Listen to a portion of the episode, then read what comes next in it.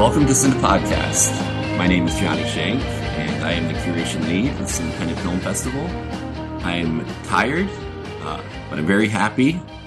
The 2023 Cindependent Film Festival is in the books, and I can say that this weekend was truly one of the highlights of my life. uh, joining me now to talk about uh, this weekend of the festival our Cindependent curator and filmmaker liaison, TJ Peloquin, and the director of the 2023 Cindependent Award nominated short film, Goodbye Tallahassee. I hope you understand, Bretton Miller. Hello. Uh, how, how are you guys doing? Doing great. Thanks for having us. Appreciate it. Yeah, thank you for Yeah. the invite. I'm very excited. Yeah. How are you, uh, how are you holding up, um, after this weekend? I know, I, I'll just say for, um, for our listeners, we are on Zoom. So, um, TJ and I are in Cincinnati, but I understand, Bretton, that you are already now in New York. Yeah, I'm in New York for the the New York Film Festival. Uh, I have a friend who got me into some screenings, and you know, I thought after this sort of big festival run ending with Cindependent, I thought I should treat myself to a little uh, New York vacation. Incredible. Yeah. So what I thought we could do is just kind of go day by day through the festival and, you know, share kind of our behind the scenes festival team perspective on how things went. And then really excited that you're joining us, Bretton, to kind of share your filmmaker perspective on the weekend. So to jump in, things kicked off for the festival on Thursday. Um, we were rolling in, setting up, um, loading into Memorial Hall. And then in the evening, we got to have a little filmmaker uh, welcome party at Lost and Found in OTR. Were you were you around on Thursday, Bretton, or when did you kind of get to the festival and, and get into the uh, Cindependent mode? so the plan was uh, that we were going to do Thursday, um, Mhm. and by we I mean I have a, a small little film company in Cincinnati, and my co-partner Pierce Ryan, who is also a uh, filmmaker at Cindependent, who got one of his films in, uh, Suzanne. Uh, Mhm.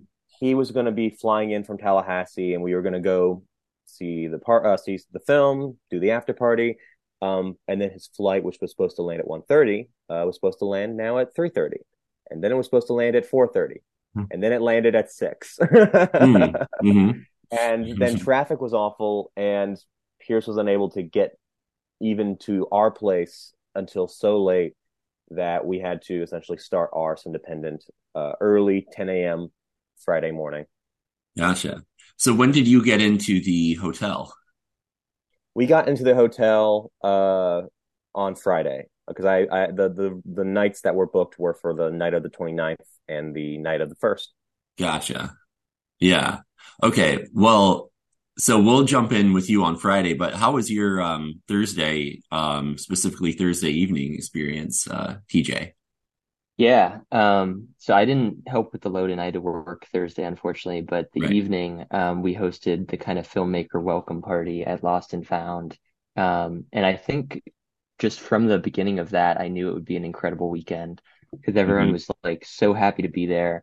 Um, there was so much energy in the room, um, from the filmmakers and they were just excited for what would unfold over the weekend Mhm. jumping it like a bit ahead, not not too far, but the filmmakers later formed great connections with each other. And that kind of Yeah. started to happen at Lost and Found, where it's like, I'm here from Seattle with this film and and meeting Mhm. someone from a different part of the country with their film. And I could already tell that it was gonna unfold in an amazing way, um, just from like a social perspective with the filmmakers Mhm. because them them just being so excited to share their work. We were so excited to host them, and yeah, we also had the Yeah. uh, the Real Culture Queens doing a Oh, podcast the true. Yeah. time, Live, like super cool. live on video. Yeah. hmm Yeah, so I think, and that interviewed um, screenwriters and the filmmakers that were there. So I think that was cool too. Like from the get-go, they were being interviewed and things like that. And Yeah. it was just great vibes on Thursday night. It was super fun. It really was. Yeah. Were there any um filmmaker interactions that stood out for you that that opening evening? And I can share a few Yeah. of my own as well. Yeah. There were a number. I mean, um, the Josh Nowak from A Night Cafe was there, mm-hmm. um, with his partner, and he was sharing some awesome stories about some of the actors in that film, yeah. Gene Jones and Keith Michael Richards, I think, That's who right. have been in uh, things like No Country for Old Men for Gene Jones and Uncut Gems for for Richard. So oh, wow. he was sharing some mm-hmm. some cool like behind the scenes stories. But well, he was say, talking about how Keith Michael Richards had like a serious blood clot on the set of uh yeah this film, and they had to yeah. take him to the hospital. yeah. um, yeah. I would say like once that was like Thursday night, the connections were starting to be formed, and then maybe the other days and the after parties were some of the better stories because people kind of knew each other more. But yeah, mm. it was mm-hmm. a, a great way to kick off the festival. Yeah, I would say I think the first person I talked to there was Kurt Sova, uh, the director of Resonance and that ended up being the final film of the festival uh, in the off kilter shorts which was actually the block that bretton was in as well. And he was super cool all weekend. Um, really enjoyed connecting with him. But that's sort of like i was like okay we're in you know like we've been watching these films as curators. We've been excited about them. And then all of a sudden like everyone's there in the flesh. It was a crazy feeling. Then i met uh, mia grimes who was the director one of the co-directors of life in tandem the um, uh, canoe interpretive canoe dancing um, documentary yeah. that took on a really sentimental, emotional turn. And I remember telling her just when I met her, like how powerful her documentary was and that people, you know, like the audience was going to be in tears the next evening.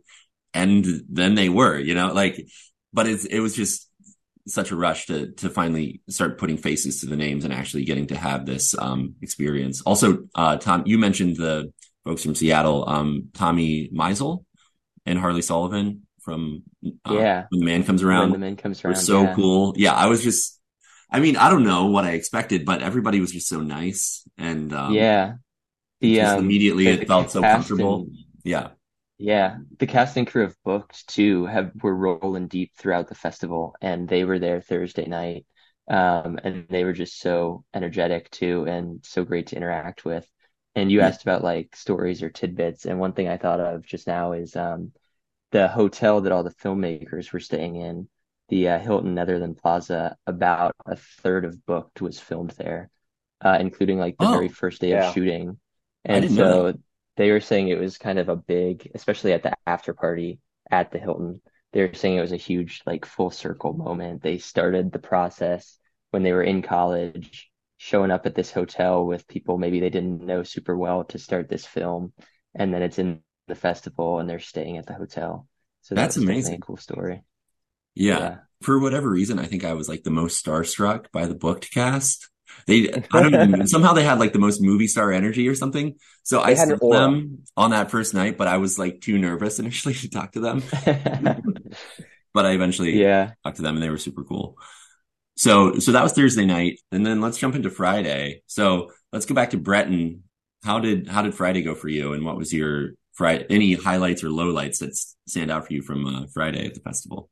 No, Friday was a was was great. We started again like early 10 a.m. with the the the special curated international shorts mm-hmm. uh, from I think it was UC students that uh, curated them. UC, yeah, Spira Cooperative in Quebec, and Michael Gott from UC led that. Yeah, exactly. And there were some wonderful shorts there, and I think that was a nice sort of like I don't know if kick is the right word, but like a nice little just boost for everything else because mm. it, it was sort of being able to see what these students are able to find, what these students like, uh, really getting to understand the curation process and the actual short films themselves. And then that transitioned into the actual festival, which then made us understand the whole Cindependent idea, the whole vibe of it mm. even more closely because now curation is always on the mind. At least for me, curation was mm. something that I kept thinking about. I was like, oh, that's interesting. Okay, this film was, it had this, yeah. especially because, and this is jumping a little ahead,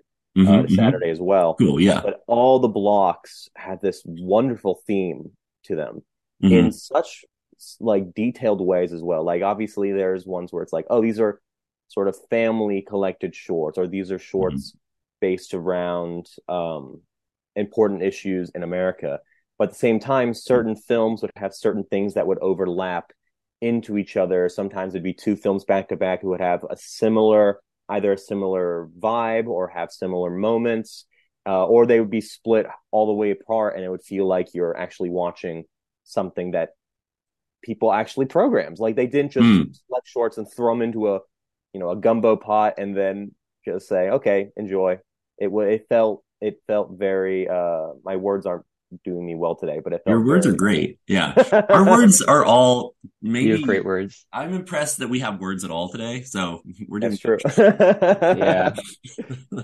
I like you said, Jonny had one of the best weekends of my life, but I feel like a corpse right now, or like a shell of my former self. Like, yeah, it's I'm, uh, it's taken its toll, but it's been great. Yeah, I, I, I'm naturally an introvert, and so I think this was the most social energy I've exerted over a short period of time, probably in my life. But I was Same so happy. Here. It's like a month's worth. What's that? A month. It was like a month's worth of social energy crammed into a couple days. Um, but Brenton, you're totally right about the uh, the film blocks being programmed super well, and that was all you, Jonny. You did such a great job, kind of um, with kind of putting themes together and things like that. And then just within the same block the arc of of the programming like a lot of times the shorter ones are at the beginning longer ones at the end uh, mm-hmm. comedy mixed through. So i really enjoyed like the journey that the each film block took the viewer on. That's awesome. And i want to shout out bretton here because you're doing curation at the garfield theater in downtown cincinnati. So this is something that you're thinking about too. And you guys uh, you and pierce uh, have been working with Tim Swallow and our, our friends over there at the Garfield. Um, so I'm sure that's something you've thought a lot about. Oh, 100%. And, uh, yeah, I, I, I, don't know. I'm curious about any of your thoughts about like putting blocks together, like what that process is like. So that that's the thing is that I think if you asked like a random person on the street, they'd be like, "Oh, you just pick shorts that you like, and then bada bing, bada boom." But it, it's mm-hmm. it's really is a really good talent in that we've done two of these shorts blah, uh, short curations at the Garfield so far. And when we did our first one, we Pierce and I loved all the short films and we were excited and we had sort of a theme about nature, but there were a lot of moments where just like the order of the films, some films that we really liked would not were not as loved because of how they were placed. Some films that we were a little worried about were more liked because of where they were placed, and it sort of created a mixed bag.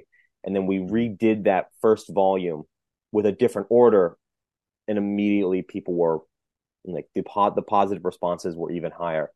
And then mm-hmm. when we did our second curation uh, of shorts, we sort of knew what the audience was going for. We sort of knew what we wanted as programmers and what we thought that the audience would like the most. Mm-hmm. And it's really like you just never know. You think a film's going to play super well and then it doesn't, or you think a film's not going to play well and then it just explodes. Uh, yeah. It really is like yeah. a special uh, I want to on that on that topic. I just want to like make a comment on that. Certain films, watching them on a computer versus watching them on yes. the big screen at Memorial Hall, hit very differently. So that was so fascinating to you know because you plan and you put the block together and you hope it's gonna like flow and and work and you know you kind of want to like hit hard, bring people in right out of the gate, and then maybe like take them to a deeper emotional place and kind of go go deep and then have a release at the end. So, you know, you'll come out feeling okay. That's generally the goal. But there were certain ones where, I, yeah, it felt different on the big screen. One that really stands out to me was I didn't mean to say I love you. Um, I don't know if either of you guys were in the theater for that one, but that was like such a huge reaction in the theater where I like I wasn't prepared for how like energized, like how much that was going to connect with the crowd. So that was so fun to see. I don't know if there like TJ, if you had any other ones that stood out to you of like watching them in the curation process versus watching them on the big screen? Yeah, um, that's a good question. I'm bummed I missed. I didn't mean to say I love you because I loved that one. That was one during the curation. And I process. wanted to say that was one that you kind of like brought out and really championed in the process. And then getting to play the film and have uh, Jenna and her husband there and like part of the weekend was so cool. So um, thank yeah. you for bringing that one really to the festival. Yeah. Yeah. Jen and Jake were so cool and I was totally like geeking out to them because it was the first film that I queued up when you asked me to be part of the curation team. I was like, all right, oh, let's man. see what these films are all about. and the first one yeah. blew me away. Cracking up is such a funny film. Mm-hmm. But yeah, the question about it being different on the big screen. I was like seeking out the ones that I hadn't seen during the curation process. yeah, for sure. Um, hmm so, but there were a couple that I saw both times. I guess one, um, there's not one I can think of, but one I hadn't seen yet that was just Mm, amazing on the big screen was the orchestra that Chuck built. I would Um, just agree because of the 100. musical components. That one just felt big on the big screen. It was a big story, big band, and that one just blew me away. yeah, Especially, I think putting that like right at the end, that felt like not just for the film itself, but it felt like an emotional culmination of the entire uh, block of shorts was with. It was like it was just I loved that film. That was one of my favorites of the whole fest, honestly. yeah. That was really, Yeah, great way to end the block. Super inspiring. Exactly, yeah. Yeah, Yeah. I think that one. I was so happy that it was submitted and that we got to have it. I believe it won a festival in Colorado, like the Mountain Film Festival or something. Actually, Oh wow. um, Biz Young, who was one of our curators, and then who was able to join us for the uh, awards brunch uh, this morning, this afternoon. She had gone to that festival, which I think takes place in the same place that Telluride does, but it's like Mountain Film Festival, and they do it during the summer, and then Telluride is in the fall. And that had won Best Documentary there. So I was so, it was like a thrill to have it at our festival. Um, if I can just give a little like behind the scenes on that block, that was one that I kind of put my heart and soul into as a programmer because that was like the family block.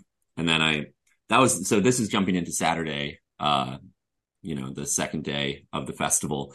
Uh, that was our afternoon block. And, uh, I really wanted to take the opportunity to, um, I don't know, like give a tribute to my little nephew. And he was, he was there. He came with, um, my brother and sister-in-law. What was funny about that was that they brought their whole family, including their two, like younger twins. And then halfway through, actually right during Pierce's short, they kind of Yeah. lost their minds. Um, so during Suzanne, it was like they got they made it about 45 minutes into the block, which honestly was like about as far as I thought they might be able to.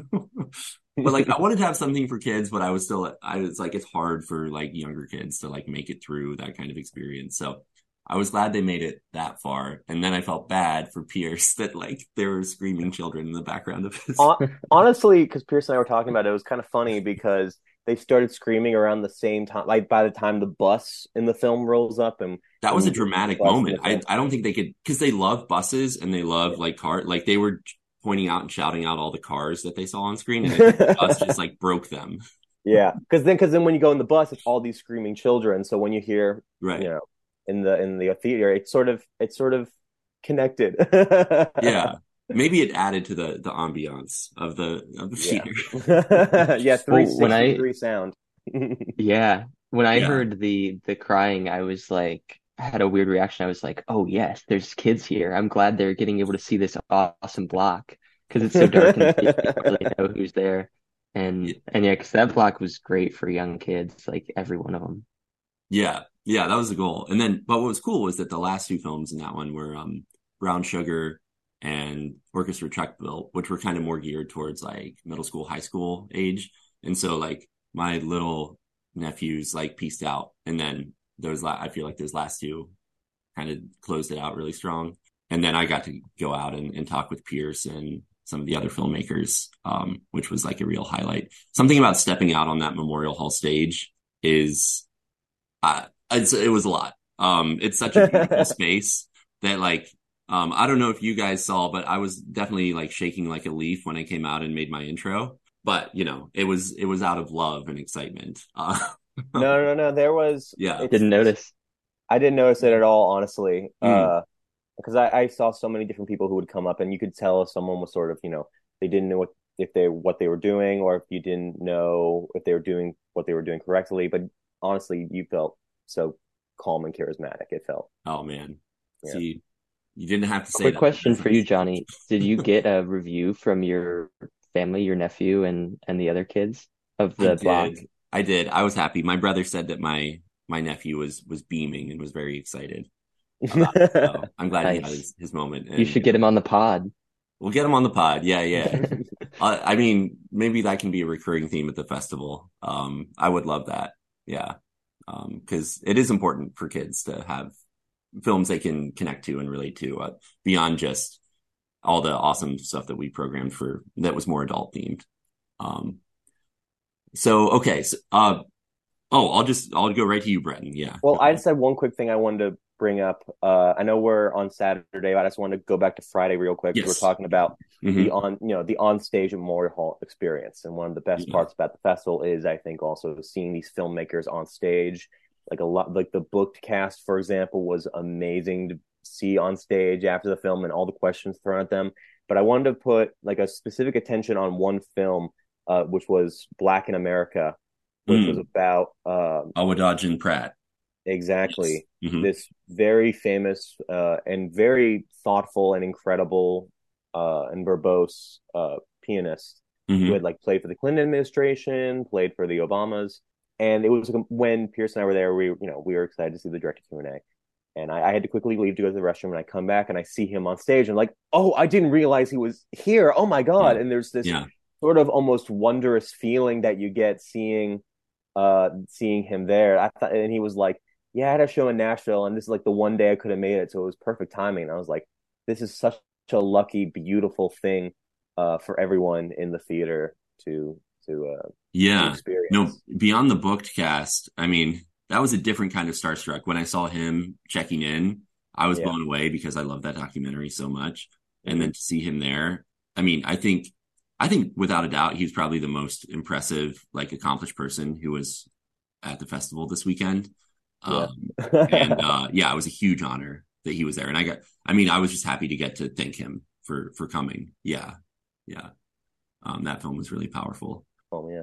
But while we're back on Friday, I'd love to talk about your experience and your reflections on the opening night shorts program. One of my favorite memories was so we got through the initial kind of jitters and getting thing off the ground, getting things off the ground on Friday morning, afternoon, and starting to get into a flow. And then we got to build up to the real kind of red carpet, everything, you know, no holds barred, just going big and fancy with the seven o'clock opening night shorts The limo. on the, on the main hall. Yeah, a personal highlight for me was just chilling with uh, the, our beloved Jim Crooks and uh, you, Bretton, and Pierce out on the out on the steps of Memorial Hall and just drinking a beer and watching everybody come in in the limo. no, we um, love we I'm love that curious- as well. yeah. Um, what was your guys' experience of that um that opening night block? So we uh we so we knew there was a dress code, but we had gone on a long walk. We had gotten a little bit of food. We were just walking around the over the Rhine area. So when we get there and like this this beautiful red carpet and everyone is so dressed up and we were like in our sweaty clothes that we've been wearing since 10 a.m. We were like, Mhm. we do we do not fit. but at the same time, by the time we went in there and we started talking to people, it felt like because there's the there's a difference between Friday and Saturday, and that's when it's Friday, it was just it, there were still some kinks being hit out, and you know people Sure. were working, so it wasn't the full audience, and some filmmakers were just waiting a little later or just got in that day. But by Friday night, it felt like it, it's Cindependent had really just exploded in that moment. It felt like that was like this is the festival. Yes, we've hit it. And Right. obviously, I think that energy ran through all, all of Saturday. We Mhm. were unable to see a lot of the opening night shorts, but you were talking to uh, earlier about Night Cafe. Every single person I talked to at the festival was like, "Night Cafe is so amazing. Oh, Night Cafe is incredible." Uh, Yeah. especially 'cause that was the that was the first film of the opening night block as well. It wasn't was, yeah. It it let off hard. Yeah, yeah. Yeah. It hit hard out of the gate. Yeah. Yeah, and, was, and we can share. Um, Josh Nowak won our Best Director award um, this morning, um, and we love him. Yeah, it was really fun Yeah. having him there. Yeah, um, Yeah, that really set the tone. That film Yeah. is so cinematic. So having Allison give a great introduction, and then there's the kind of promo video, which I hadn't seen, which was super well done. Lights dim down, and then Mhm. Night Cafe plays. It was like the energy in the theater was palpable. You're like, oh, it's showtime. This festival's really getting going. Um, and yeah, it was exciting. And I think Yeah. before um, the block even started, there was a amazing energy in the filmmaker lounge. Like everyone was so excited to see what was next. And I Mhm. think almost all of the filmmakers in that block were there. And so they True. just seemed excited to to see their work. people were asking them about the work that was about to be shown. And then having cocktails and everyone dressed to the nines just added Mhm. to it. So yeah, amazing night and great way to kick it off. Yeah. And uh the Q&A afterwards was so cool too. I was like so impressed by the films, but then I was so impressed by all the people on stage. They just kept giving like one after another like perfect like succinct, funny responses to everything Allison and the crowd was asking them. I think it was if I can recall, it was Josh from Night Cafe, Mia from Life in Tandem, Michelle from We Want A, and then Uh, Ingrid, Ingrid Wood. Ingrid, Ingrid, yes. Um, Yes, and, And they were all out kind of up later. there. Yeah. But yeah, all of their answers were insanely great. And I, I had the same experience. I was like, how can each answer be better than the last and like reveal so much about the creative process? And all those films were so different, um, and all so great. So that was an amazing Q&A. Yeah. Yeah. That was like, after that night, it was like, wow, okay, it's happening. Like, it's actually, Yeah. we, you know, the, this is something special that we have here. And then Saturday for me was, um, sort of like, okay, we've, we're in it. We're, we're rolling. It's smooth. I was able to relax a little bit more, enjoy things a little bit more. Um, I love to build up to Bretton's premiere um that evening because that was maybe the most fun time I had all weekend with the off kilter shorts. But did you guys have any? Well, here's a question: Did you guys have any lowlights or any moments of like, I don't know, stress, anxiety, I don't know, whatever during during the weekend? Yeah. I had one. It was called the 15 minutes before my film started. but but being but being serious, uh, the only real low light we had was honestly we were talking we are talking about how we're so tired right now. We were two days into this festival, Pierce and I, and we were obviously we wanted to keep going, but we were like, wow, oh my god, we've been to festivals where we're not tired in the slightest, but we're already like are feeling it. We feel like we're doing so much, even just in Memorial Hall. Mhm. Uh, it almost started to wear us down in a bit. It, it was exciting, of course, yeah. but No. yeah. I, I I don't know what your experience of this was, TJ, but I feel like midday or like early evening Saturday, like some of us were kind of hitting a wall because it had been such a push and so much energy. And I was like, oh man, like I need a break. I need a nap. I think I went downstairs and was just like kind of regrouping. I then had a second wind and like getting to do the off kilter shorts with Bretton and everybody was ended up being like, and then the after party and the rest of the night was so fun. But did you feel that at all, TJ? I think so. Yeah, I um You I did like your your thing the- the festival is I feel like you set the tone, you set the mood, and like if anybody else is down, you're like, oh no, we're good. But uh, but yeah, Well, I'm I'm glad it seemed that way. Um, but yeah, I my experience was like Friday, you ask about like lowlights and stuff, and mine was like um Friday I didn't like really make a plan for what to see or what to do. So I felt like I was constantly like, oh, I want to see that film, and it's over. It just happened and I missed it. So Saturday I was more kind of um forget the word, but intentional about like what I wanted to see, where I wanted to be when. And I think Friday, and I think a lot of people might have felt this at certain parts of the festival. I had a little bit of like FOMO because I went to this workshop, but because I went there, I missed the film that was showing at the same time. So there's just so many great things happening at at the same time, all in the same building, which is amazing. But there's some sort of like, oh my God, I want to do it all, but I can't sort of uh, anxiety that builds during parts of it. exactly. Yeah, I think I might have told you like I wish that we could. I mean, in a way, I'm like I'm just very happy that we did it and it was beautiful and good. So I'm like I don't necessarily want to like rewind and do it again, but also Yeah, also I you could do, have like, a I million different could do it versions. another five or ten times and like choose a different like choose your own adventure through the festival. Yeah. So much For sure. Based on your uh, your previous question about um like if there was an energy lull, I think Saturday I came back and then everyone was sort of dragging the staff a little bit.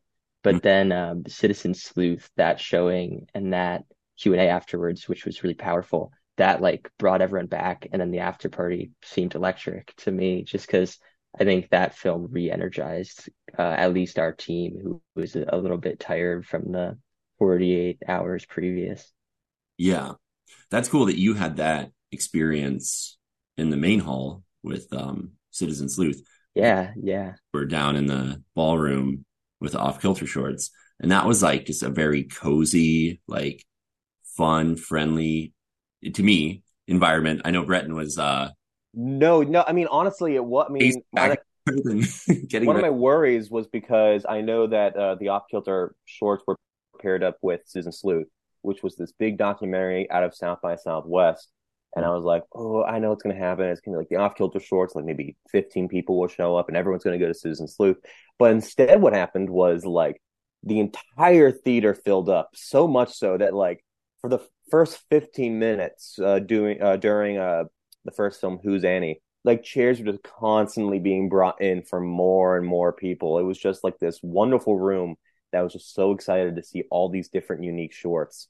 Uh, and what I liked about the off kilter is that it's not just, you know, not even like genre stuff. It, it's it, it, just goes into all these different weird directions. Again, talking about Who's Annie, uh, I loved that film, and I'm so uh, I'm so happy that uh, it won the off kilter award. Am I correct? Mm-hmm. Yeah. Yeah. Mm-hmm. Uh, it's sort of like this almost Charlie Kaufman esque like descent into meta ness, where you get these little funny little bits where you see her in these real projects and the Burger Queen commercial.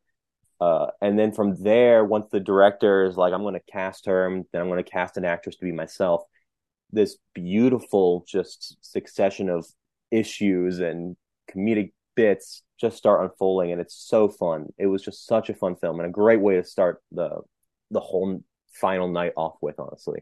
Yeah that i do feel like i was telling people every block and like multiple times a day like oh this is one of my favorites. You have to see it you know? Mm-hmm. but that was one where i was like really excited about who's annie. And then who's annie went right into Goodbye Tallahassee, which yeah.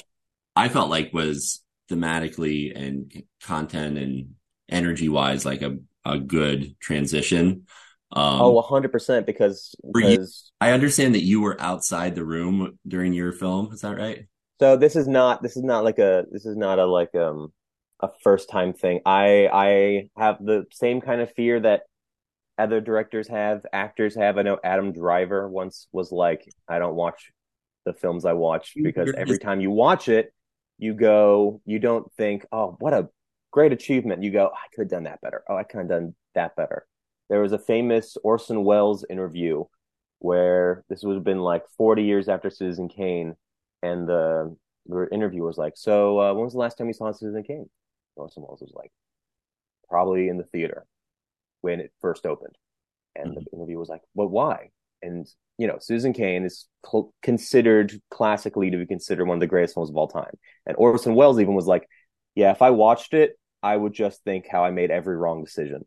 like, it's just that kind of thing as an artist.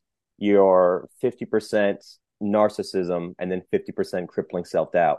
Um, so I did, I did leave, but when I, when I came back, Pierce was telling me about how it had such a great reaction and especially at the awards, uh, awards brunch today apparently there were a lot of uh, GBT fans um, there, so it, it really was special having that play. Yeah, no, you mentioned the Adam Driver thing, and I know there's like a famous interview with him on um, Fresh Air with Terry Gross, where she always plays clips from the films and performances and everything for her guests and makes them listen to them. And he famously walked out of the studio because he couldn't handle it when like playing back a Star Wars clip or something like that. So yeah, that's it's real for sure. It's real, yeah. Yeah. Yeah, that was that was such a cool. We had a uh, Margaret Swallow down in in our um love her. Yeah, in the ballroom and she's so charming and cool. Um she's runs the Cincinnati World Cinema with Tim Swallow. So Margaret was down in the off kilter shorts and then Tim was up um with uh Citizen Sleuth. Um but um yeah, really really cool way to cap off the night. Uh did you have any other thoughts about Saturday in closing closing night? TJ? So I got to see a lot more films Saturday than Friday, which was great. So I saw the full 1 p.m. block, which was the um, kind of children friendly one that we were talking about earlier. And then I saw the 3 p.m. block, um, which was two shorts and then booked. Um, and then I, caught, I think I said the end of Citizen Sleuth uh, towards the end of the night. But um, one highlight for me was booked just because it's a local film and a lot of the cast and crew was there. And then what seemed like a lot of their friends and family were there too, um, because the film takes place in Mason, Ohio, um, which is a big high school in the area. And then they made it during their last semester of college at CCM at UC. Mhm. Um, so that really felt like a big like hometown celebration lap um, for something that they all made together that was just so great and perfect film to see with a big audience because it's super funny and a lot of laughs throughout it and just a, a great great movie. Um, I honestly can't believe that they made it in college on weekends and evenings and stuff because it is so so great. So that was definitely a highlight for me. especially because in the Q and A they were talking about how for all of them this was like their first film. Like this was they wrote this all together. It was the first film they've written together. The director it was the first film they ever directed, whether it be short or feature. Mhm. Um, and it, it really it, it really does feel like a beautiful sort of indie community project in a way that you know it doesn't feel narcissistic. It feels like everyone had a part. Everyone's having fun. All the actors are having fun. It was just such a wonderful, especially in the middle of Saturday. It was just such a wonderful experience. Yeah. And it wasn't, I mean, they're CCM students. They're obviously incredible actors. And that's one of the finest um, musical theater programs in the country. But it was so well shot and the sound recording and everything was so professional. That's what really impressed me as a first time project. I don't know how it would have been one thing if they had just written like a sharp screenplay, but they produced it all so, so professionally. Um, which really impressed me. And I, I'm, I, I mean, everyone who I got, all the filmmakers who I got to meet this weekend, I just kept telling people like, don't stop doing what you're. we want to see your next project, Bretton. We want to see your next project. you're, you're doing, Definitely. yeah. Everybody at the festival is doing. One quick uh, booked tidbit too that I learned from the editing team at one of the after parties is they uh so I guess they no one had made a feature film on their team and there were two editors and the director so they were editing it in chunks sending each other files and I guess the computers that they were using were not used to kind of editing that much footage and that much power so they were overheating so I guess they had ice packs during every editing session, like under and next to the laptop or computer, whatever they were using. And to me, that was like a perfect metaphor for like indie filmmaking is like there's these crazy hurdles that you have to go through that brings everyone together and creates bonds. But then a lot of times you don't even see the seams because the final product is so amazing. Um, so hearing about some of those hurdles was cool. That's really cool. Yeah, that's awesome. Man, well, yeah, I want to thank you guys for powering through to to record and talk today. Uh, do we have now Bretton wasn't able to be there this morning, but um maybe TJ and I, if we have any kind of final thoughts about the awards brunch today, this morning and afternoon at Queen City Radio, I'll just say throughout the weekend, I kept being surprised. I kept kind of going in being like, well, I don't know how many people are going to show up. I don't know what the energy is going to be like. You know, I'm not going to get my hopes up or anything like that. And then just time and time again, I was surprised by like we had booked, we had set up um, presenters from all across the film community in Cincinnati, from World Cinema, Esquire and Mariemont, uh, NKU, uh, Heyman Talent Agency, past filmmakers from Cindependent. Like we were asking all these people to come out and ask if they would present awards. And I was really expecting that at least if you would be like, oh, we can't make it, or, you know, or just wouldn't show up and we wouldn't know why or whatever. But everybody came and everybody was there. And so many of the filmmakers were able to stick around. And, and even the ones who weren't able to be there, most of them were able to send messages or communicate in some way. So to me, it was such a like lovely way to, to cap off the weekend. Um, yeah. I don't know if you had any, any thoughts about this morning as well, TJ. Yeah, no, I agree. I was so uh so glad to see everyone and surprised that everyone was there after it was really day four because a lot of them were at the Thursday night party. Right. And um so yeah, having like everyone there and having a big crowd when these awards were being given out was really cool. And then just members of the community and past winners of Cindependent Awards giving out the awards was super cool too. And really it just felt like the culmination of this festival that came back after four years. It's my first year being involved, and I was blown away. And it just seemed to me like this community just keeps getting stronger in Cincinnati. And it seemed like a ton of momentum being created with this festival for future years. And like every filmmaker I talked to said that they can't wait to come back and submit their next work. And there's a lot of talk about just how Cindependent is so filmmaker focused and filmmaker friendly. And I think everyone had just such an amazing time. So kind of it was the perfect ribbon, I would say, on a great weekend. It's beautiful. And also, you gave a rousing speech to kick it off. Um, I wanted to like charge into battle because it was all about how like you can't quit making stuff. Um, you, you might think back on this when you're in a creative lull, and as like an artist myself, that was very inspiring. Oh man, yeah, I got I got inspired. I wanted to. I felt like there's rare moments in life where you get to really share love with some I don't know. I think they're to get a little existential. I think that life sucks a lot of the time, but there is like love and goodness and I don't know, all that stuff at the core. And the moments like this weekend where you get to just like share that, like it's kind of a love fest this weekend, are a real gift. So I think all of us as a team, you know, that was really our mindset of we just want to share appreciation and love for these filmmakers and encouragement. And so getting to do that one last time this morning was like such a, a privilege. So, um, Bretton, we missed you.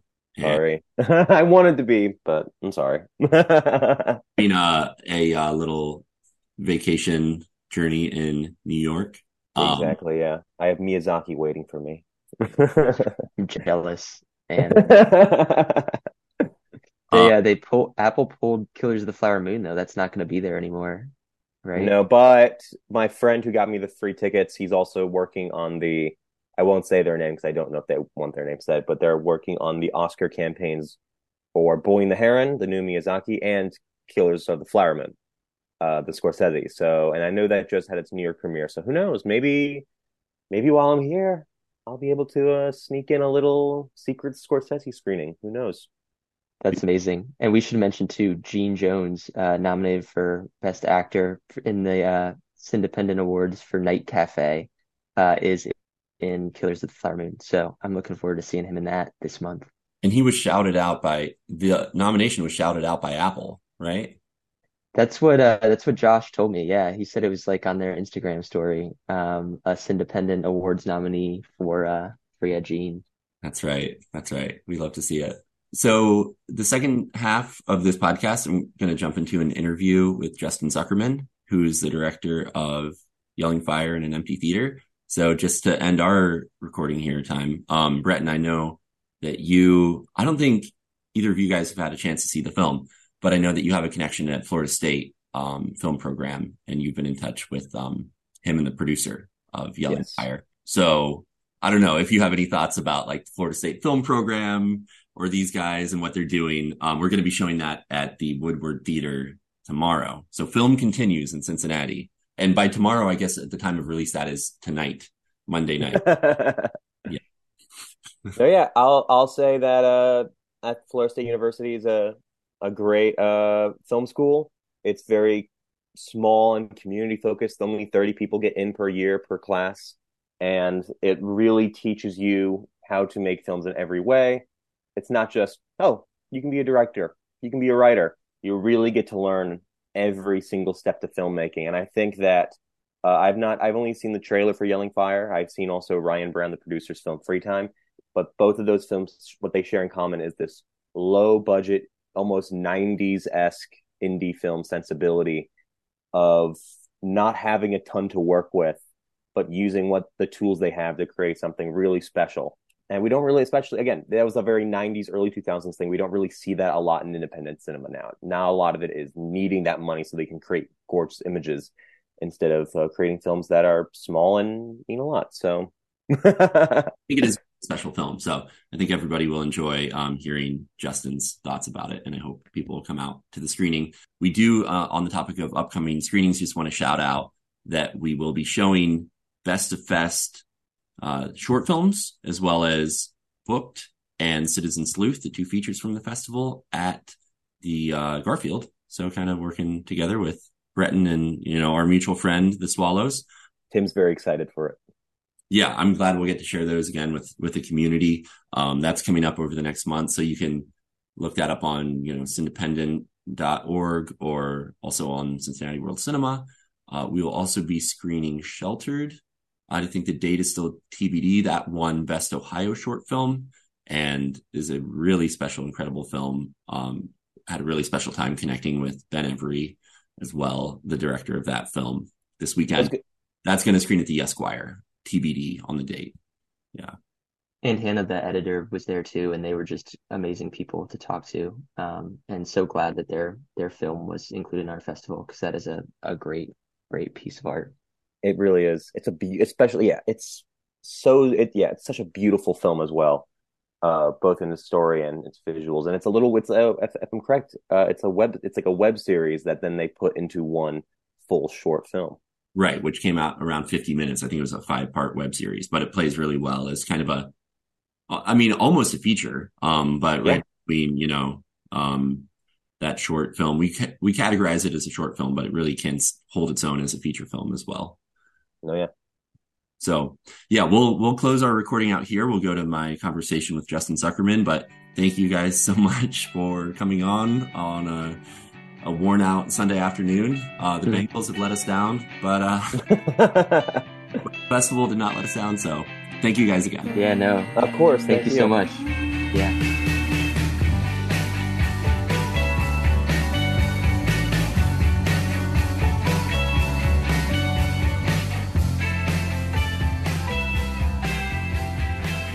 happy to be joined by the writer and director of a true indie gem, Yelling Fire in an Empty Theater, which will be screening tonight at the Woodward Theater, Justin Zuckerman. Justin, thanks for coming on the show. Hi, thanks for having me. Thanks for screening our movie. We're super excited. Uh, it's going to be a fun evening at the Woodward. In the IMDb synopsis for your film, uh, your film is described as a quote mini DV curio I looked up definition for curio. Curio is uh, defined as a rare, unusual, or intriguing object. So I'm curious if you like the description of this film as a curio. I think the first thing that hits people is the format, and you're, yeah. you know, you're sort of settling into, oh, okay, this this is mini DV. It, it brings you to mind of, you know, home video uh, projects, you know, things it's it's sort of like an immediacy to it. So how do you think about the significance of the format of your film to the essence of the film itself? Do you think that they are connected or would this film be the same on any format? Yeah I, that's a great question. I absolutely think that the, to an extent the medium is the message here and that the film would not be what it is without it being on mini dv uh, i wanted to make this on mini dv from like right when I had the idea. To me, it is, I wanted it to be reflective of kind of a home movie, something that was intimate and that felt kind of timeless and mm-hmm. that would, I guess, I don't, to me, from the people I've spoken to, mini DV just stirs up automatically emotions in people who see it and it takes them to kind of a certain time and place in their lives. And for a lot of people, that usually is within like your formative years or something. And for the main character, to me, this was kind of her really experienced like adult experiencing adulthood for the first time and growing up. And uh, I felt that if the main character were to make a movie about her life, she would make it on mini DV. She would do it kind of in her own way, in a way that was um, kind of against what you're normally supposed to do and doing it through uh, you know independent means. And aside from that i also love mini dv just from an aesthetic and production standpoint too. So i love everything about it and i i think that it had so many benefits on so many levels that uh, i would love to continue making movies in this fashion. Yeah. I think when the film starts for me it was the first thing that jumped out and it, it's sort of a adjustment process to to like you're thinking about it and it's sort of like in your face the format but then at a certain point it I was for one involved in, you know, got involved in the story, got emotionally engaged, and then it almost flipped into bringing me deeper into the story. I don't know if that makes sense. Yeah, I do. Uh, I hope yeah. uh, when I watch it, sometimes I feel like when the first frame comes on, it's very kind of jarring because you're not expecting a look like that. And then as it goes on, it hopefully almost melts away and you're simply just enjoying the story. And it's not uh, so obvious, I guess, that it's still mini DV, but instead it's just part of the film and the world. Yeah. Another interesting juxtaposition that I experienced with it was it brought to mind, like you're saying, kind of uh, a certain era or a certain like a nostalgia uh, for, I, I guess that I associate mini DV with like the mid 2000s or early 2000s. Did you ever think about making it a period piece that era, or because to me it almost I was like, oh, okay, I, I seeing this form on screen places me in like 2005. So mm-hmm. then mm-hmm. to have that juxtaposed with, oh, we're talking about Alexa and we're making modern references. Yeah, I was yeah, very I was very purposeful in including modern references. I wanted it to, I like when movies are of, I guess, the time that they're made and they are, as I was saying, kind of like the mini DV, to me, it both harkens back to a specific time and there's somewhat of a timelessness to it. But then I wanted to include very specific of the moment references to show you that this is a movie that in a sense, it could be happening at any time, but it's also happening at this very specific time. And I hope that in, you know, if someone were to watch it in 10 or 20 years, it'd be like, oh, it, it is almost dated in this way. And it goes to, this is 2019 now. And, um, I liked the juxtaposition of those two. We're in today, but we're using a format that harkens back to another time. And I, mm-hmm. I enjoy when movies are like very, like I love seeing like a mumblecore movie when someone has like a flip phone or something like that. It just, it enhances the experience instead of trying to either hide technology and trying it to be like really trying to make it timeless or doing a period piece i think would have been like false in a way that it mm. wouldn't have fit right? Yeah i think something that potentially the mini dv approach lends to you as well is the ability to just go anywhere and film anywhere. So yeah. um there's a scene in times square um there's various scenes out in you know the store or whatever on the street. Did you have any kind of setups or were you kind of you know were you able to just almost like indiscreetly be filming your movie while life was just going on around you? Yeah that was one of the biggest production benefits of shooting on mini dv in which i really try to take advantage of. Our first scene takes place at jfk airport and we mm-hmm. were terrified that we'd get in trouble or kicked out because we didn't have um, you know we were just like filming a movie, but it was just me with the actors and a mini DV camcorder. And then you can kind of see Ryan, who's the producer and also an actor later in the movie. He's in the background with headphones on and like a, a tote bag next to him. And in that tote bag is a recorder recording the wireless mics that the actors have on. Interesting. And um, mm-hmm. I think that's just we live in a day and age where everyone is filming everything. That if you have just because this is my camera's over there, but it's literally like this is a, a little home movie camcorder. It's not a prosumer camera. It's just a really tiny camcorder. And just nobody gives a crap about if you film anywhere. So we were very scared there. We were filming in our grocery store, but it was just me with a camera and then two people who, who just looked like they were having a conversation. So it, we never ran into a single problem in that respect, which was, eh, we were not prepared for it to go as smoothly as it did which is a huge benefit. Yeah. And I love also the juxtaposition of the home, you know, the home video sort of aesthetic that you have, but then what to me felt like a very thought out, directed film with, you know, high level acting, high choice, just choices at every level. I, I think that it, again, there's sort of like a layering that, yeah, that, that, that achieves. Yeah. Yeah. We definitely like, we we had a, a, full script. We had a lot of rehearsals, and uh, with mini DV and that home movie aesthetic, we were able to, um, I guess, take advantage of anything we wanted. We, for example, on a normal movie set, you you set up lights and you set up a tripod and you film one direction of the room, and then you have to break everything down and turn the room around and shoot that direction.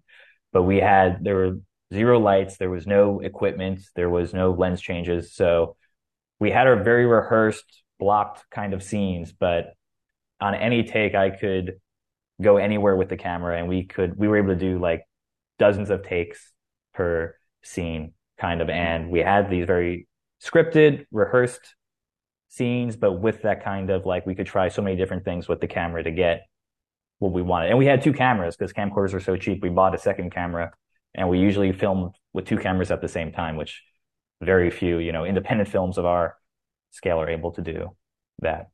Yeah. Mm-hmm. As a film filmmaker, uh, I know you went to film school at Florida State, uh, and someone who considers these matters of film in in the films you make, but also just uh, as a, a, film lover. How do you think about format? Like when you're watching a movie, it's something that comes up on our show every now and then. Um, digital versus film, and you know we we're in the the year of well, I guess it was the summer of Oppenheimer and Barbie, but now it feels like it's just maybe the year of Oppenheimer and Barbie. Um, yeah. And Christopher Nolan famously is really intense about shooting on film. How, how do you, what are your sort of thoughts about that debate? And where, where do you, how do you consider like somebody like Christopher Nolan, who's so insistent on, you know, everything must be shot on film?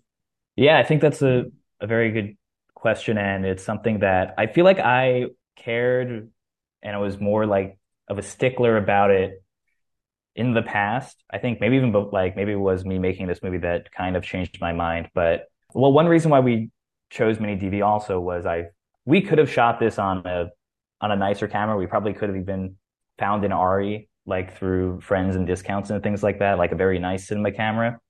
Mm-hmm. But to me, it, so many movies, especially, well, just so many movies in general, all look the same to me now, yeah. and they are. There's just kind of like this bland sameness through everything. So what I liked about using the mini DV was the it was almost a shock of a different aesthetic.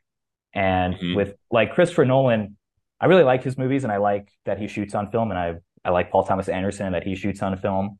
But I also love the movie Her, which is a by Spike Jonze, which is a very digital kind of thing. And a lot of David Fincher's things are also very digital. And yeah. um like so I didn't care much for like even Barbie and Oppenheimer specifically. I did find I enjoyed looking at Oppenheimer actually more than Barbie. Barbie had very nice yeah. sets, but there was something about the cinematography that didn't.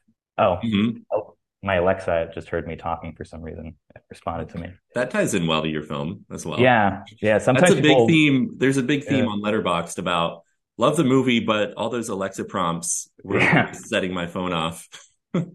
yeah, I think there's a South Park episode where um, the characters are just constantly talking to their devices, and the goal is to upset the viewers at home. And I didn't really have that in mind, but it's like a funny thing. It's become it, a little subcurrent of of the film. Yeah. Yeah, exactly.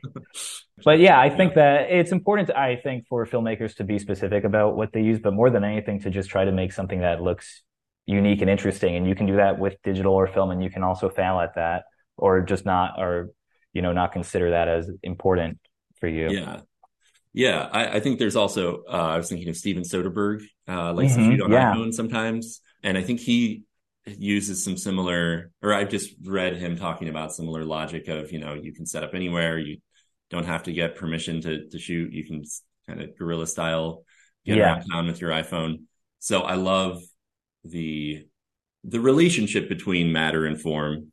Um also working with Cindependent, we get a lot of submissions that are, you know, can be excel in different ways. They can excel from an acting standpoint or a screenplay standpoint, or some, you know, sometimes the cinematography is excellent, but the content is, you know, basically feels like you're just watching a car commercial or something. You know, it's yeah. like there isn't a lot of yeah, they really have there. to go together the kinds of things, which is very hard, but it can be very rewarding if you kind of do try to have everything uh, you know, uh, simpatico, you know, working together. Yeah. And so for me, watching your film, it was just really exciting to see, okay, a choice was made here, but the follow through was, and the intentionality was so strong behind it that it really all comes together in a potent way. So, um, well, thank you. Yeah. So that was, uh, just uh, I I think I'm still kind of tossing around the idea of curio in my head about um like I think this movie would succeed in any format and you I think there's like two two lanes of considering this film. You can consider it kind of in its relationship to the mumblecore genre and that sort of coming of age, you know, young people in New York stumbling through life um, genre discussion, or you can talk about the format. So maybe it'd be interesting to kind of dip into that second uh, conversation on Letterboxd. Uh, speaking of Letterboxd, I saw one person describe your film as quote evil Frances Ha. Yeah, I really like uh, that. I was curious what your Frances thoughts ha. are about that. Yeah. yeah, I love that. Um, someone else, yeah, maybe it was even that same one said it was like he compared it to like this generation's Clerks, which I think that is a very oh, yeah. extremely kind uh, thing to say. But um, mm-hmm.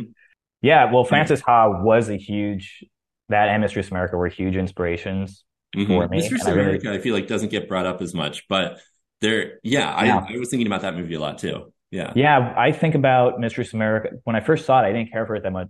I didn't care for it that much, but I thought about it and still think about it all the time. And the more I think about it, the more I like it. And uh, I've kind of been doing my own retrospective of Baumbach films here. Mm. Um, but yeah, I really appreciated that calling it Evil Frances Ha. And I mm-hmm. can kind of see that, I guess, in that it Frances Ha, I think, is um, it's similar in that it's about a woman who's constant. It's just struggle after struggle of trying to mature and to like find her place, but yeah. with a what I would say is a a positive ending. And mine has can be seen as kind of a darker or more kind of vague and uh, upsetting ending. So I think that they kind of end up going in different directions.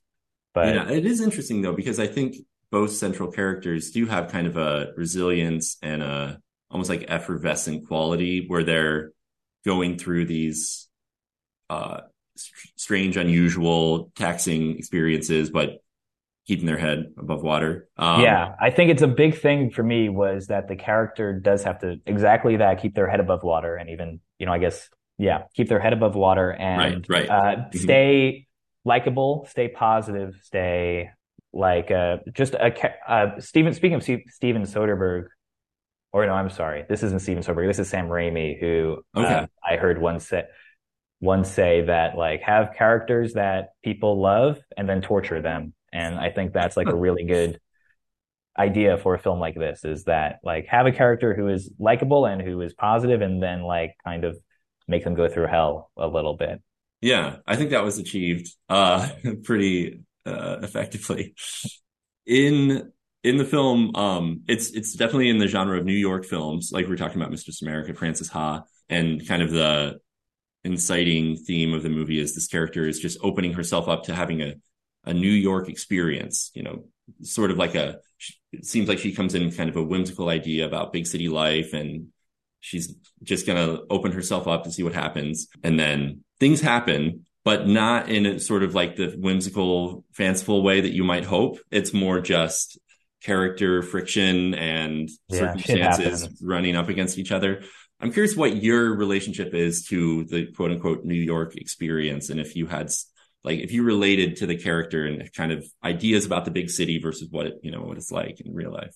Yeah. I never, ha- I like, I, so I moved to New York in 2019 at the beginning of the year and we filmed this in October, November of 2019. And I, I loved New York, especially that year before the pandemic. Uh, and I had a really great time, but I was also, I moved to New York like Lisa, the main character, with this uh, emotional kind of mental baggage of what like assumption of what New York was. And if I went to New York and became a, you know, quote unquote New Yorker, what that would mean and how I would change and be part of this very historied, storied kind of town. Mm-hmm. And then as I lived there, and I've lived in a few places, um, to re- to realize and to learn over and over again that a town is just a place full of people, and that it's what you make of it, and that the, mm-hmm. you're not going to change simply by being in a new place. And so you can't really rely on moving to a new place to make you into a new person as much as you might want to, you know, do that. You yeah. might want to live in the 1960s New York of the Velvet Underground or the early 2000s New York of the mumblecore movement or whatever mm-hmm. it is. Yeah, yeah. It's funny. We showed at the Woodward recently. We showed "Meet Me in the Bathroom," which was about the mm-hmm. early 2000s right. indie alternative music scene, and it it paints kind of that romantic idea of like uh, creative inspiration and every, wild. Yeah, and that stuff know, is really this, yeah, it's yeah, really seductive. That kind of thing. Yeah, I really liked uh, just a little scene, a little comment early in the film where uh, I believe it, was it Central Park, the park that the mm-hmm. main character and her boyfriend go in. Okay, yeah. and she says something like, "I think I'm going to come here all the time," you know. Um, yeah. Which to I don't know. I related to that in terms of you know we're here in Cincinnati um, now with with the festival, and but I before I moved here, I lived in Philadelphia and went to college there, and I relate to the idea of wanting to feel a part of the city or you know, I had certain rituals or routines. It's like, if I go to this coffee shop, if I go to this park or, you know, then that'll help me feel connected. That'll help right, me feel right, like right, I'm yeah. actually a part of this thing. But sometimes it's hard. It's like, am I a part of this or am I just floating through it? You know? Yeah. I thought you captured exactly. that really well. Yeah. Yeah. And I tried to kind of even with, um, like a relationship with places like Times Square as well and other kind of things and these like the idea of a character going to Central Park like all the time is something that you might have if you visit New York or if you first move there, but that's likely not going to happen, especially right. if you live in Brooklyn, which is far away, uh, relatively. Um, and kind of the, you know, this guy who she's her boyfriend out in that scene has been mm-hmm. there for a while and has been there, I think he says like twice or something like that. And it's you I yeah. think it's valuable to live life like a tourist, but it's very hard and people kind of forget that or um, don't value it. Yeah, that actually reminded me of um, a movie that I saw earlier this year, Past Lives, uh, mm-hmm. which I haven't seen it, is, but I've heard oh, yeah. about it. Yeah, it's another one. There's some definite overlap with the sensibility and kind of the character journeys. Um, but there, there's a scene in that film where um, this character who's lived in New York for like a decade goes to take the um, Staten Island ferry and and see the Statue of Liberty and stuff for the first time. And it's like, oh, mm-hmm. oh yeah, I've never, it's never, yeah, this, you know. But when you're going there for the first time or you're a tourist, you're like, oh, the, you know, you got to go. Like that's the New York thing.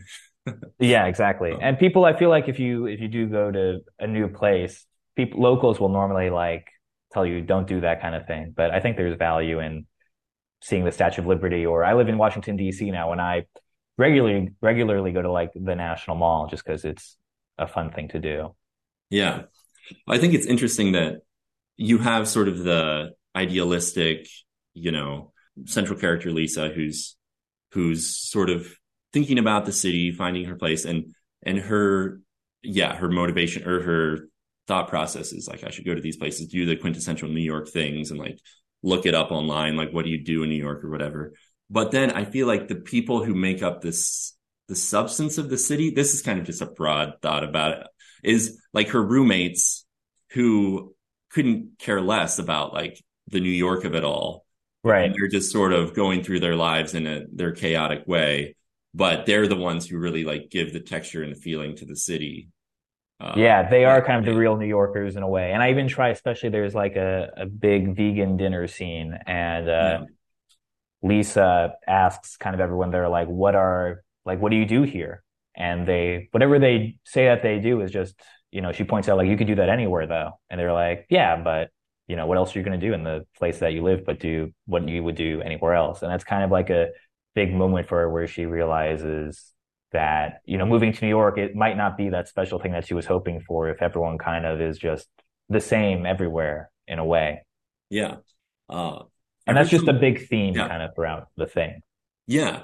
The relation between place and and people yeah, and yeah. people and what what is it that yeah um yeah. i have a very you know um warm relationship with cincinnati. I i hold this city very close to my heart but it's hard to really ever put a finger on what that really is.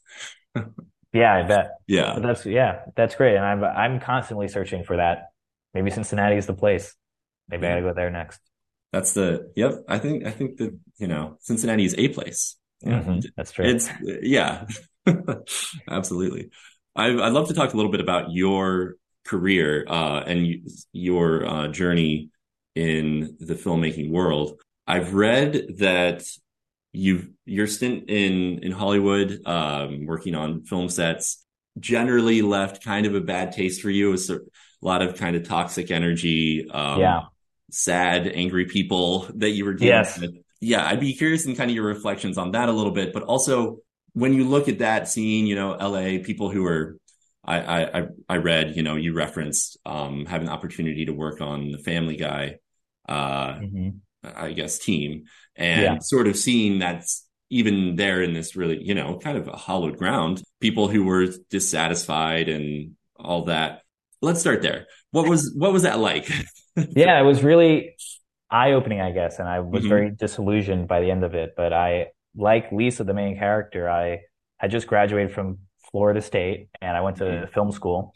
And a week after graduation, I moved to LA uh, with the goal of becoming basically like a professional filmmaker or, you know, maybe a TV comedy writer or something like that. And I ended up getting these kind of cool jobs, I guess, on paper, but uh, mostly as like an assistant to either a producer or director. And then these people just happen to be insane and like just really crazy, like bitter, toxic, hmm very um like ego obsessed kind of people who uh just it was like sour experience after sour experience. And I also these jobs usually involved a lot of travel. So I would travel with these people and we'd go. I went to like we went to Arizona I went to Kenya I went to Romania Mm. and it was just an absolutely insane miserable time in these pretty cool places hmm and um, it kind of made me very much dislike the city and the people that uh, I worked with. I never wanted to be an assistant again. And then I got a Yeah. job as a production assistant on Family Guy, which, Mhm. As someone who grew up really loving Family Guy, and it's a show that it's crazy. It's been on for like 20 years now or something. I was really excited to get a job there. For sure. Um, but then you start working there and you realize that all the people who started working there when they were in their 20s are still there and they're in their 40s and it, it's Mhm. just a day job for them. And the, uh, you know, I was a PA and I was like, hopefully I can become a writer's assistant, then a writer. And I would look at the writer's assistants and there were three of them and they had been there for 10 years and they were, you know, already like divorced and like had, you know, were middle aged almost. Right. And I was like, I'm not, I don't want to wait. I realized at that moment, I don't want to wait for someone to let me make something. I'm, I don't like that idea anymore. I just want to, my goal was to move out here to make stuff and to be creative. And I can't do that here under what I feel like I couldn't do it under those conditions. So I moved Yeah. to New York and I had a lot of friends there. And I was just like, no matter what, by the end of this year, I'm going to make a movie, no matter what it takes, to make a feature film. I don't want to make a short. I don't want to work for someone and make a Mhm. small thing and hopefully someone will allow me to make something bigger. I just want to get some friends who are interested and down and we'll just make something. And Yeah. that was kind of my inspiration to do this and uh, why I'll probably never live in LA again. Also, That's fascinating. Yeah. Is it almost like I was just thinking of, you know, you work at a restaurant or some or and you're like, oh, now that I've worked there, like I would never eat there again or something. yeah, kind of like that, I guess.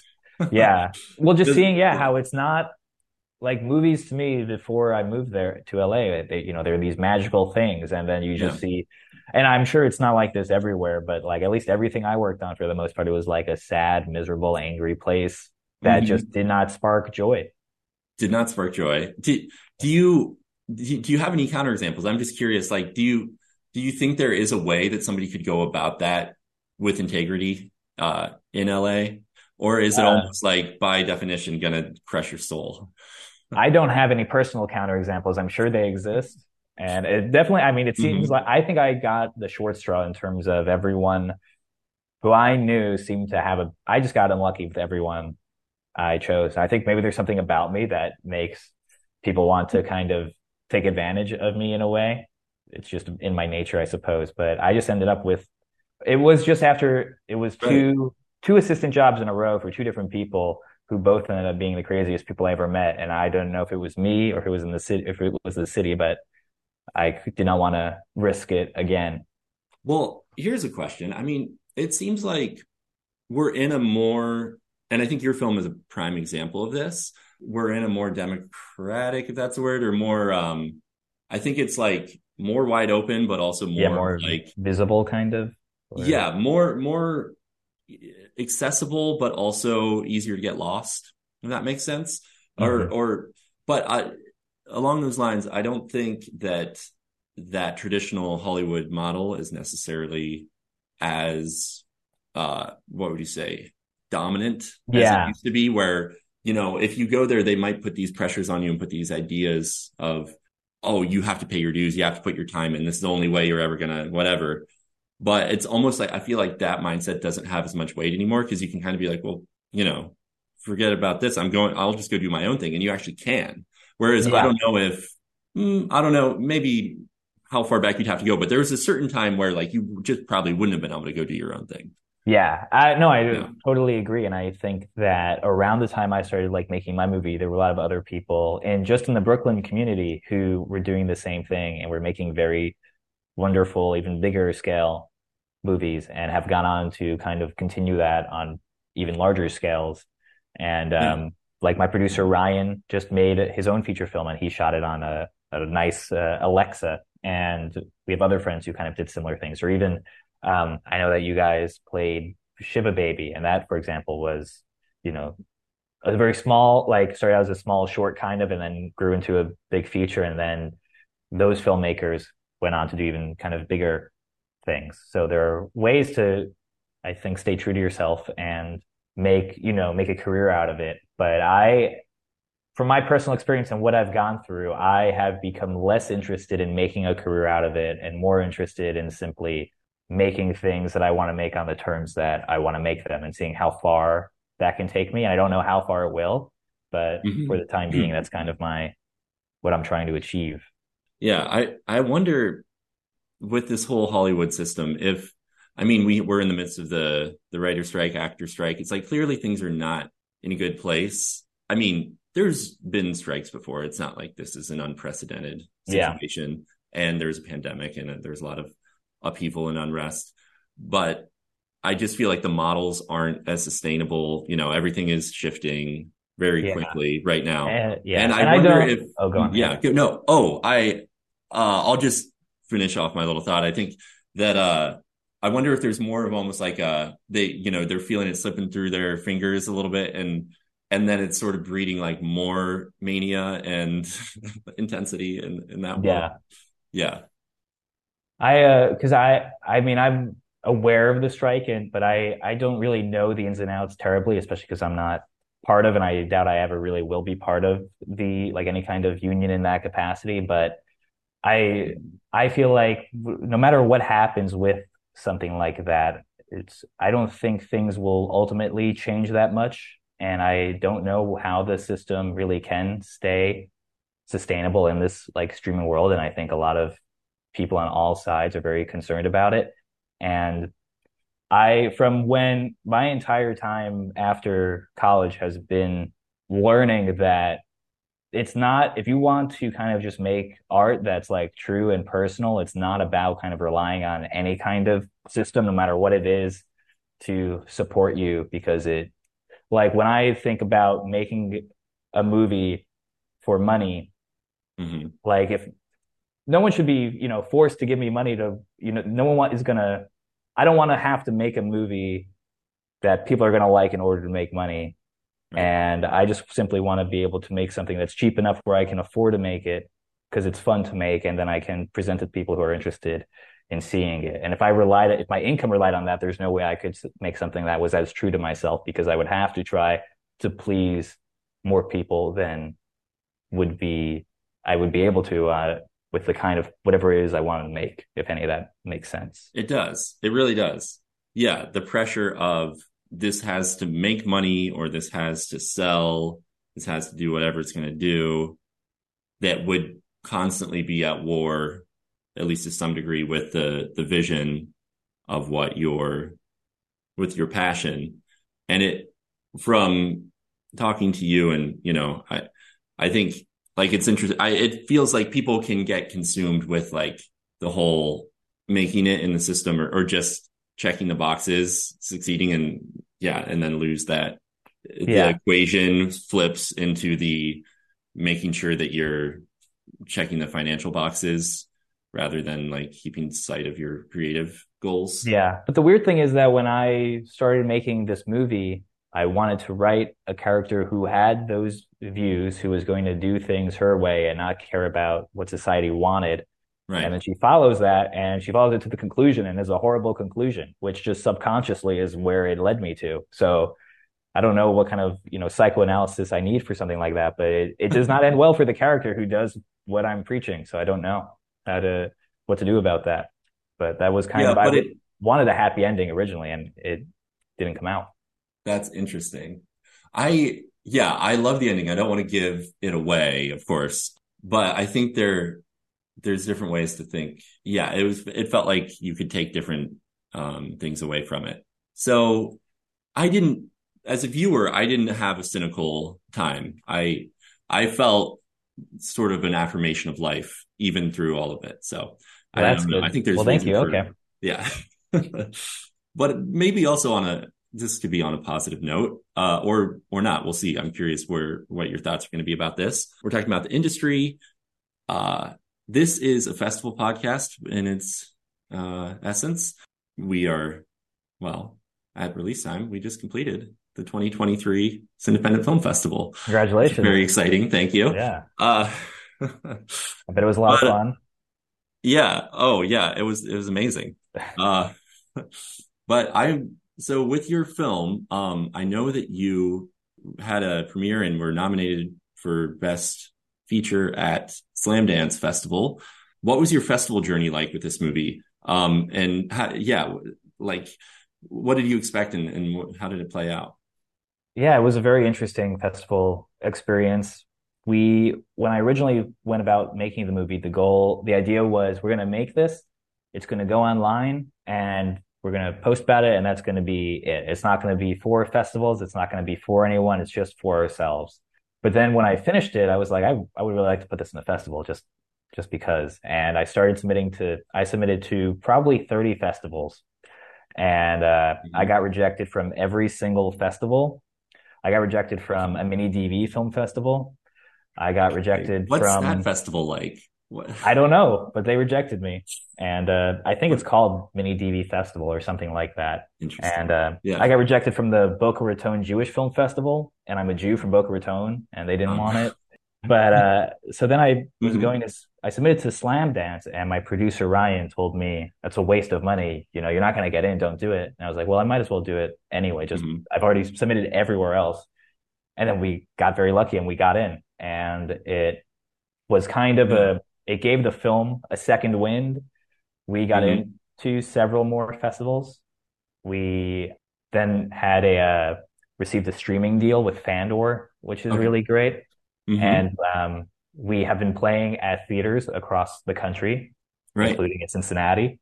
Uh, Right. so it's been a really crazy journey, and a lot of it was thanks to festival. So, uh, or was thanks to Slamdance, sorry, the Slamdance Film Festival, and it Mhm. was unexpected, and we would have been totally fine if we never got into a single festival.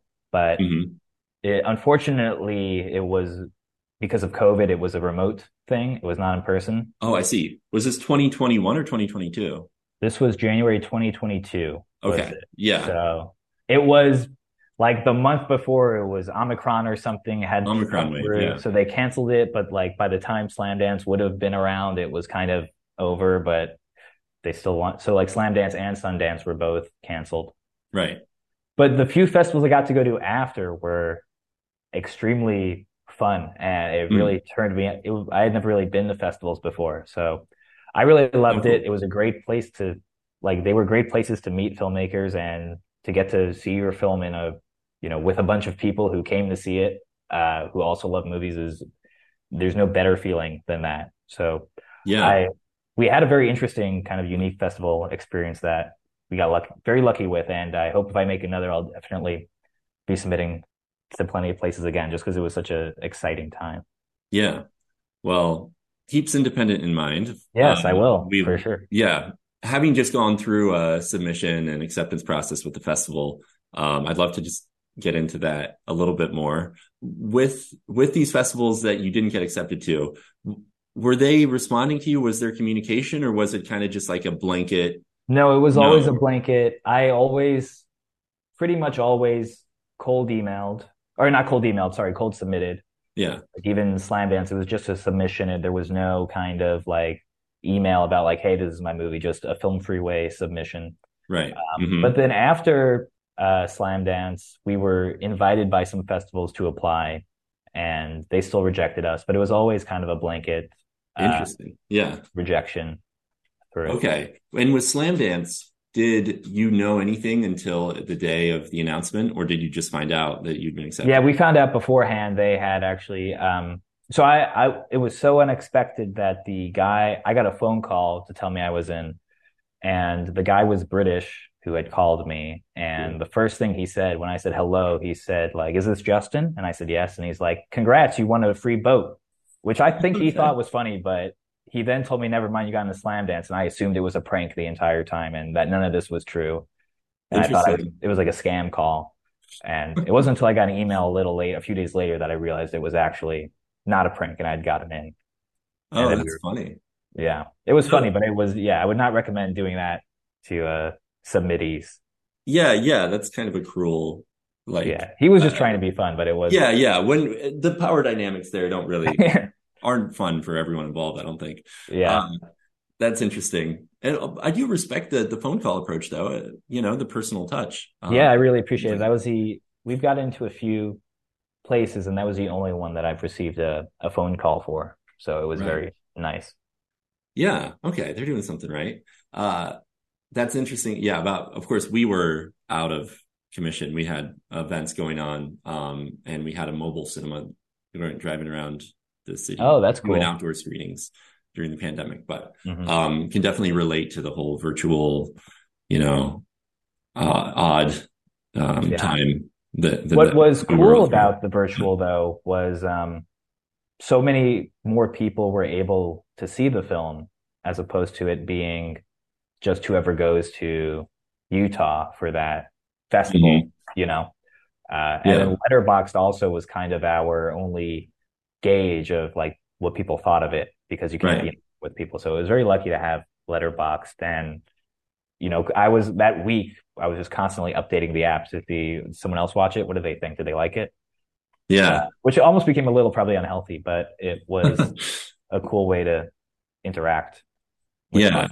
And and I I mean, yeah, I love Letterboxd for that reason, the community that's there. And, you know, for me, it was a great way for me to to dig into to your film and then get some perspective on it and and also see some of the offshoots that you're talking about, like um pulled up your producer um Ryan's film Free Time, which I'm now Yeah. very interested to see, uh starring Colin Burgess, who had a small role but memorable Yeah. role in your film. Um, so that's what Letterboxd is for, I think. You're you're just going down little uh rabbit holes. Yeah, I think that it can become all, it's becoming like other social media where it can become toxic now, weirdly enough. But I think you can use it for a good way to learn about. I've learned about a few movies just from seeing people's reviews, I guess, on my homepage, and it's been a really exciting, cool thing. Yeah. What what's a toxic Letterboxd experience that you've had? I think it's just like you can see through comment threads, just people kind of arguing. People, Mhm. I feel, will identify with the movie. And that movie, if you were to not like that movie, someone might assume you don't like them. And then they will become very protective of it. And um, I don't have any Yeah. specific examples, but I will just see reviews that I would consider aggressive and angry towards individuals as opposed to kind of like merit based reviews of the film. Oh yeah. And Yeah. Okay. Well, it's almost like some of the Facebook thread arguments have migrated Yeah. over to Letterboxd. Yeah, those kinds of flame war kind of things. I feel like they've Yeah. seeped into Letterboxd and uh It can be intense. I um I've had uh like six year debate. I don't know how long it's been going about the Last Jedi with Mhm. um someone who used to be a good friend. I no, we're we are still good friends, but uh okay. but it can be very incendiary uh with yeah the flame war that you're talking about. And then probably even more so if you're having it with strangers. Um Yeah, exactly. The, Yeah. the gloves come off a little bit more. Yeah. But we've been very lucky in Letterboxd with our movie. It's the very few kind of negative reviews and most Yeah. of the negative reviews are ones that I I don't take That we can write off. Yeah, exactly. Yeah. Most they're wrong, so it's fine. Yeah, the the negative both yeah, they're wrong. Or Yeah. but it is fun when you read those and you're like, "Oh, they didn't understand what was happening." Yeah, I don't know. They yeah. The mo- the negative reviews tend to be like, I don't understand why they shot this on mini DV. Why didn't they just do it? You could do this on an iPhone and it would look better. Yeah. you could, they could just get like RE. rookie mistake. This guy Yeah. doesn't know there's new technology available. Exactly. And so when I see that, I just I Yeah. tell I understand or I, I see it as like this is just a movie that was not for you, and uh, that's fine. But it's like not uh, that's not something I take personally because there's nothing I can do about that, and there's nothing I would want to change about that. Yeah. Oh, I had one other question about the festival experience. That with our festival and um, I think with young filmmakers in general, people who are getting their films out there, the question of distribution is a big one. And it's, you know, it's one thing to premiere your film at a festival or multiple festivals and, and have that great kind of surge of community connections, all the great things that we love about festivals. But then distribution is, you know, it's a whole new life for the film. Um, how did that come together? How did that play out for you to to get your deal with um fan is it Fandor? Fandor, yep. Right. Mhm. Yeah, it was very interesting. We uh, submitted our film, kind of like emailed it to a few people, and they either didn't respond or they were like, "It's not for us," which we never we never expected to get into a film festival, and we definitely never expected any kind of distribution. But we figured we might as well try to see how far we could take this thing, and we emailed this guy Aaron Hillis, who um, he actually helped distribute a lot of the early mumblecore films, and is tight with a lot of those filmmakers and he helps program the Cucalorus Film Festival. Mhm. So we emailed him and asked if he thought it would be a good fit for that festival. And he was like, yes, but also I recently started working as a programmer at streaming service Fandor, and I Hmm. saw your movie at Slamdance and I really liked it. Could we talk about acquiring it?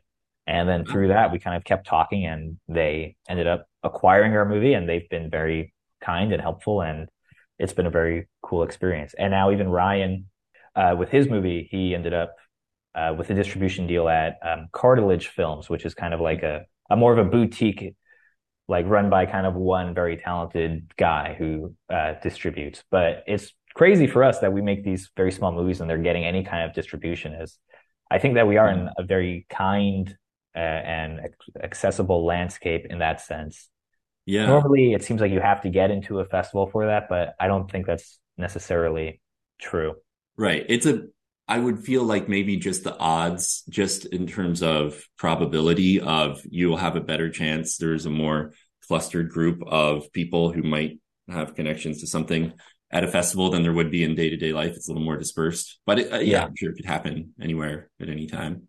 Yeah, but it does seem like uh, all the films that kind of screen the narrative feature that screened with us at Slamdance all seem to get distribution, including the uh, Slamdance Grand Jury Award winner Hannah Haha, which also is at Fandor with us, and they're very cool guys too. And we became friends with them and other, the other New York Slamdance people as well. Oh, that's fun. Yeah. Yeah. And then how about the theatrical side as we approach our our screening this evening at the Woodward? Was that uh, part of the distribution with Fandor, or did that come about separately that you've now had this theatrical run? Yeah, that came about totally separately with Fandor. It was so Fandor kind of owns our movies within North America. They own the movie, but they really just they released it on streaming. And Ryan, the producer, is the movie's, I guess, biggest fan and is so for whatever reason he's so motivated to screen this across the country and get it in as many micro cinemas and as independent art house places as possible. Mhm. So he has been it's he's been a one man band of emailing like I'm constantly getting emails from him being like, okay, you're now getting uh you know, you're now playing in Cincinnati and you're now playing in Mhm. Kansas City. And recently he was like, How do you feel about South Africa? Would you want to go there or screen there? So and now he actually uh we're we're streaming now in England actually and trying to look into theaters there as well. So that's all Ryan. And uh, Fandor is kind enough to, because they own the rights, they're kind enough to let us take the lead on that yeah, screen. that's cool. Well, that's inspiring too. To be, I mean, it's it's just grit, it's perseverance and determination and making things happen. And Yeah. definitely shout out Ryan. He's been awesome to work with, and uh, and a very solid turn as um shifty boyfriend. Yeah, as Eric, the uh, creepy kind of boyfriend, or maybe not creepy, yeah. but yeah, shifty for sure. Yes, Very good yeah. at that kind of character. Not He like that in real life at all, though. Yeah, Oh yeah, I no. I, as soon as I realized that, I was like, oh no, uh, you know, it, it kind of shifted my perception. But no, this, the man has range. yeah. He's uh he Yeah. uh he doesn't act a lot, but he's very talented. And he actually had a small role as well in the movie You Were Never Really Here with Joaquin Phoenix. Really, I love that Uh, movie. Yeah, he gets choked out by Joaquin in a scene. He's actually in the trailer, so if you watch the trailer, you'll the opening is Ryan getting choked, and uh, he's an extremely talented actor, and I hope he continues it. I mean, that's a great place to. That's a great calling card. Yeah. yeah. I'm gonna have to. Yeah, I'll, we should link the trailer for. uh You were never really here. for sure. Yeah. uh, well, Justin, it's been great uh, chatting with you. Um, I thank you. a Yeah, thank you, Jonny. For taking the time to uh, talk with us today, and um, everyone listening.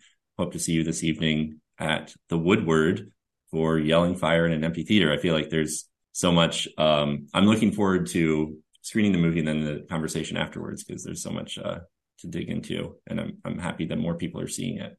Yeah, me too. Thank, I mean, thank you so much for you know having me on your podcast and for uh, you know playing us at the Woodward. It's really wonderful, and we're very appreciative.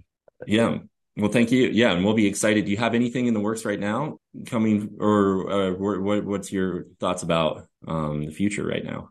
Yeah, I am running some ideas by my trusty producer Ryan of uh, things I might want to follow up this film with, and uh, there's a very good chance it'll be on mini DV again, so it'll uh, have a similar style to that. Um, and I'll see how far uh, how far it goes and if we can actually make it or not. I have to. Uh, I've got a treatment going, and hopefully, I can have a script soon. Cool. Yeah. Well, we'll look forward to that, and uh, you'll be welcome in Cincinnati anytime. I I don't think it. Uh, the logistics are probably such that it won't work out this time, but we'd love to have you out here anytime. Well, Um, thank you. I appreciate that. Yeah. All right. Well, thank you again for coming on. You too. Have a good day. You too.